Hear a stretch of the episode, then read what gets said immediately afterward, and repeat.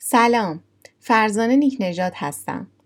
با دومین قسمت پادکست جنگجویان بازار سهام امروز در خدمتتون هستم.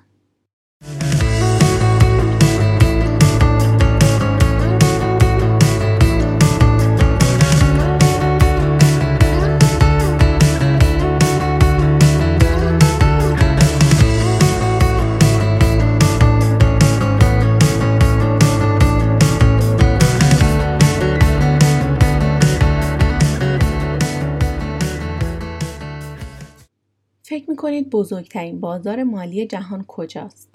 بازار سهام؟ نه. حتی اگه تمام بازارهای سهام رو جمع کنیم به پای بزرگترین بازار مالی جهان نمیرسه. بازار اوراق بهادار؟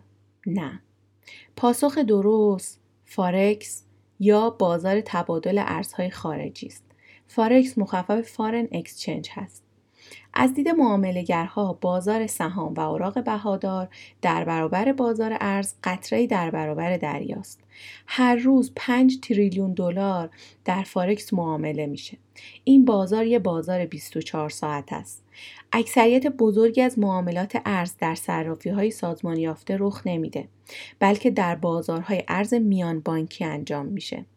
فلسفه وجودی این بازار اینه که نیازهای شرکت‌هایی رو برآورده کنه که میخوان خودشون رو در برابر ریسک تبدیل ارز محافظت کنن، که این ریسک ناشی از نوسان نرخ ارزه. اما فعالان بورس در این بازار میان بانکی شرکت میکنن تا از اون سود به دست بیارن.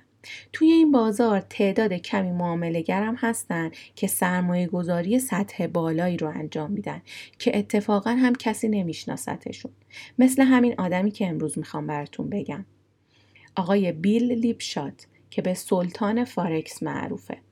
اون خیلی علاقه‌مند به ریاضیات و معماری بوده و در زمان تحصیلش مادر بزرگش میمیره و براش سهام صدها شرکت متفاوت رو که به ارزش دوازده هزار دلار بوده به جا میذاره و داستان اون هم از اینجا شروع میشه. اون میگه همه وقتش رو صرف بازار سهام میکرده، ولی اینطوری نبوده که علاقش به معماری کم بشه، بلکه علاقش به تجارت خیلی بیشتر بوده. همزمان با تموم شدن معماریش میاد یه سری درس هایی رو در حوزه تجارت میگیره و هم توی فا... معماری فارغ التحصیل میشه، هم یه مدرک ام بی ای میگیره. شروع میکنه زمانهای آزادش رو به سرمایه گذاری و یادگیری اختصاص دادن و به سرعت دوازده هزار دلارش رو به دویست و پنجاه هزار دلار تبدیل میکنه. اما این موفقیت اون خیلی کوتاه بوده و اون همه اون چی که به دست آورده بوده رو از دست میده که داستانش رو یکم جلوتر براتون کامل میگم. ولی اون تصمیمش رو گرفته بوده و میخواسته این کار رو ادامه بده. در تابستان هزار و نهصد و هشتاد و یک در شرکت سالمون برادرز مشغول به کار میشه. در اون زمان با حساب شخصی خودش آپشن معامله میکرد. آپشن همون اختیاره که دو نوع داریم، ما اختیار خرید و فروش. در واقع یه مقدار معینی دارایی رو با یه قیمت معین در زمان معین تو آینده طرف قرارداد میخره یا میفروشه و اون این رو اذعان میکنه که در شروع داد و ستدش بسیاری از چیزها رو اصلا نمیدونه. ازش میپرسن که وقتی اطلاعاتی نداشتی بر چه اساسی تصمیم میگرفتی؟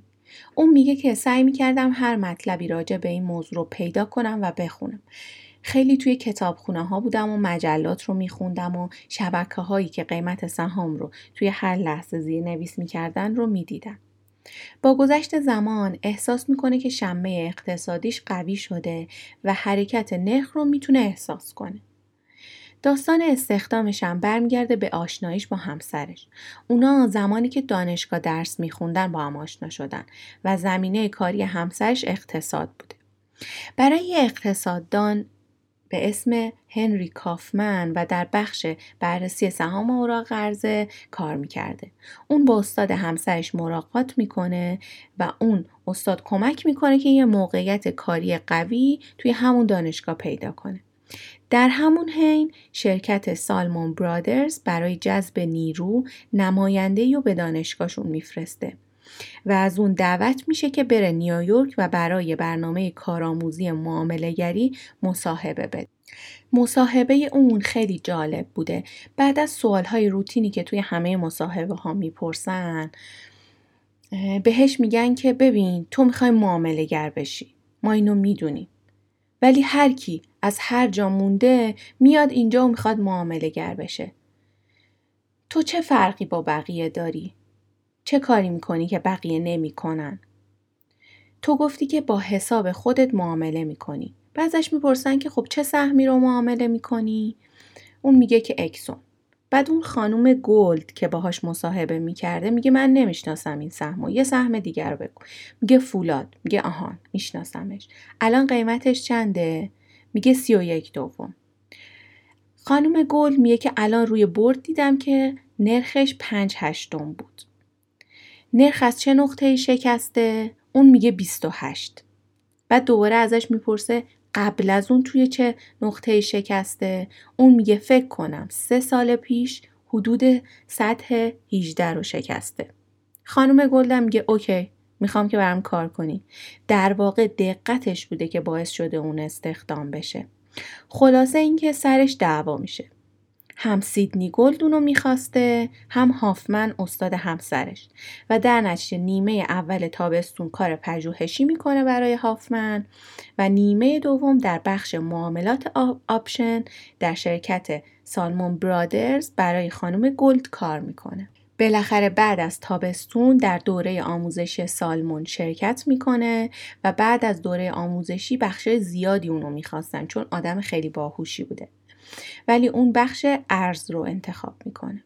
اون با تجربه کمش که البته توی ارز هم نبوده تونسته دپارتمان فارکس رو راه اندازی کنه و همین اقدام اون باعث شده که شرکت از سال هزار و نهصد و هشتاد رشد عجیبی بکنه و میلیون ها دلار سود برای شرکت کسب کنه. اون کمپانی رو از صفر به بزرگترین کمپانی فارکس تبدیل میکنه. ارز رکوردها شانزده ماه سوداوری پشت سر هم بوده و به تنهایی مسئول تبادل نیمی از حجم آپشن در بازار سهام فیلادلفیا شده. رمز موفقیت گروهش این بوده که اون قواعد سختگیرانه‌ای داشته و به معامله‌گرها فرصت دوباره‌ای نمیداده. اون معتقد بوده که بازی بدون قوانین معنایی نداره. در مصاحبه ای ازش میپرسن که چطوری بدون هیچ تجربه قبلی تونستی یه معامله گر ارز موفق بشی. اون میگه که کاملا به روابط بستگی داره. آخه اون نوع تحلیلی که میکرده فاندامنتال بوده و اون قیمت ها رو قبل از بازار از بانک ها میپرسیده. ازش میپرسن که چطوری این روابط رو برقرار میکردی؟ میگه که چیزی که بسیار بهم کمک کرد تجربه‌ای بود که توی آپشن داشتم، چون از نظر بقیه خیلی پیچیده بود و نظرها این بود که اون چون از مدل برک شولز سر در میاره حتما آدم نابغه‌ایه. این مدل یه مدل ریاضی از یه بازار مالیه. یه خصوصیت خیلی خیلی خوب دیگه هم که داشته، با اینکه توی بانک‌های سرمایه‌گذاری بزرگی کار می‌کرده ولی مثل آدمای گنده دماغ رفتار نمی‌کرده و واقعاً متفاوت بوده و همه اونو دوست داشتن. اون اولین کسی بوده که توی شرکتشون تلریت برای خونش میگیره. تلریت همین مونیتوراییه که به هم چسبیده باش بازار رو نگاه میکنن. چون باور داره که بازار ارز بیست و چهار ساعت هست و وقتی ساعت پنج عصر از سر کار میاد به خونه بازار هنوز جریان داره و اون باید بازار رو مشاهده کنه. اون خودش میگه کسایی از ما موفق میشدن که مورد پذیرش اعضای بانک‌های بین‌المللی بودن. معامله گرانی که روابط خوبی نداشتن نمیتونستن توی فارکس دوام بیارن. اون موقع اون روابط خوبی با بانکدارهای توکیو، لندن، فرانکفورت و نیویورک داشته و باهاشون شبانه روز گفتگو میکرده. اون همه اطلاعاتش رو از نظر تحلیلگرای دیگه به دست می آورده، چون به اعتقادش تحلیل‌های متفاوت رو باید بدونی و بر اساس همه اونها نتیجه گیری کنی. از تجربه هایی که توی بازار داشته چی یاد گرفته؟ اون میگه اگه میخواین وارد این کار بشید باید بدونی که گاهی کسی رو ترور میکنن، کسی توی سازمان ملل سخنرانی میکنه و هر چیز دیگه و شما در جهت نادرست بازار قرار دارید و طبیعت بازار هم همینه. یعنی چی؟ یعنی نباید بترسین. در مورد ترسیدن توی بازار میگه من ترس از دست دادن کار یا اینکه دیگران درباره من چه فکری میکنن رو نداشتم. نگرانیم از این بود که زیاده روی کرده بودم و سطح ریسک غیر قابل قبول رو پذیرفته بودم. و میگه که ترسم این بود که چرا قضاوتم تا این حد اشتباه بوده. حالا برمیگردیم به همون اوایل که دوازده هزار تا رو ظرف چهار تا پنج سال تبدیل به دویست و پنجاه هزار تا میکنه و در عرض چند روز همه حسابش رو از دست میده. به نظرتون آیا خودش رو سرزنش میکنه؟ نه. اون این اتفاق رو یه اشتباه بزرگ تلقی میکنه. اون میگه من یه معامله‌گر با اعتماد به نفس بودم. احساس من این بود که اصول و مهارت‌های پایه‌ای این کار رو یاد گرفتم و تمرین کردم و همین باعث میشد من از این فرایند بسیار لذت ببرم. و میگه که من از این شیوه معاملاتیم که باعث شد این اتفاق بیفته ناراحت بودم، اما پول تأثیر چندانی روی من نداشت. به خاطر همین تصمیم میگیره روی حساب خودش دیگه کار نکنه، چون باور داشته که تمرکز متوجه دو تا کار اگه بشه توی بازار فارکس ممکنه ضررهای جبران ناپذیری وارد کنه. میدونید که بازار فارکس تمرکز و توجه میخواد. مثل سهام نیست که شما بخرید و بتونید بهش یه سال هم نگاه نکنید. توی فارکس ممکنه توی یک ثانیه شما همه داراییتون رو یا یه فرصت فوق‌العاده رو از دست بدین. پس باید خیلی خیلی مراقب باشید. نابودی حساب شخصیش باعث شد که بیشتر به کنترل ریسک تمایل پیدا کنه، ولی از ریسک دوری نکرد. در واقع برای من مدل برخوردش با شکست بسیار جذاب بوده.